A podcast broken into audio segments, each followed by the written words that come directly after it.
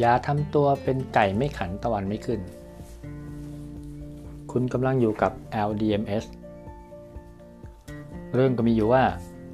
มีไก่อยู่ตัวหนึ่ง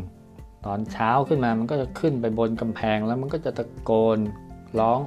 เอกอีเอกเอกหลังจากนั้นสักพักหนึ่งพระอาทิตย์ก็จะขึ้นมา แล้วมันก็ทำแบบนี้อยู่ทุกวี่ทุกวัน จนมันทะนงตัวเองว่า การที่พระอาทิตย์ขึ้นมาในแต่ละเช้าแต่ละเช้าเนี่ยเป็นเพราะว่าการที่มันตะโกนขันแล้วก็เรียกพระอาทิตย์จนรู้สึกว่าข้านี่เราเฮ้ยสามารถ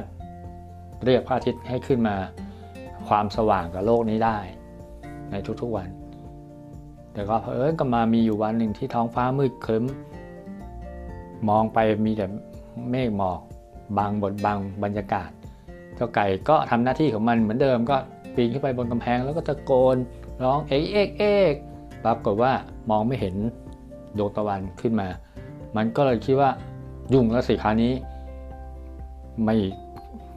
เกิดความผิดพลาดในหน้าที่ที่ข้ารับผิดชอบ ไม่สามารถเรียกดวงตะวันให้ขึ้นมาได้ มันก็เลยปีนขึ้นไปสูงขึ้น บนกิ่งไม้แล้วก็ตะโกนดังขึ้นไปอีกเอกเอกเอกเอกเอกเอก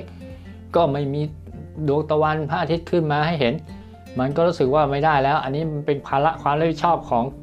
ของฉันที่จะต้องกอบกู้โลกนี้ไว้ให้ได้ ไม่งั้นโลกนี้มันจะเกิดความเดือดร้อนไปหมดเพราะพระอาทิตย์ไม่ขึ้น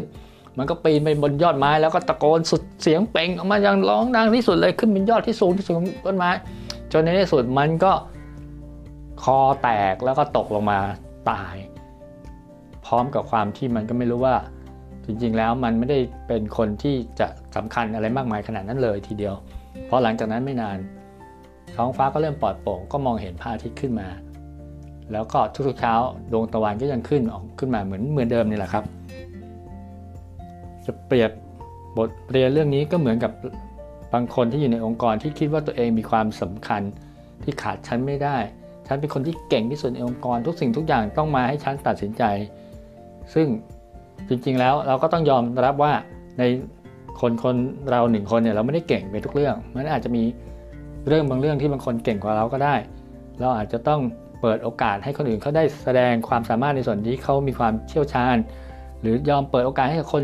รุ่นใหม่ ๆ ให้เขาได้มาทดลองได้สร้างความสามารถ ให้เขาทดลองผิดพลาดบ้าง เขาจะได้เรียนรู้นะครับ ซึ่งสิ่งเหล่านี้เนี่ยก็จะทำให้เกิด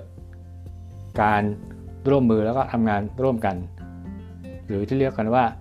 เกิดความไว้วางใจซึ่งกันและกัน ซึ่งแปลกนะครับ ความไว้วางใจเนี่ยถ้าเราได้ให้คนอื่นเข้าไปมากแค่ไหน เราก็จะได้รับความไว้วางใจกลับมามากเท่านั้นเช่นกัน ก็เป็นแง่มุม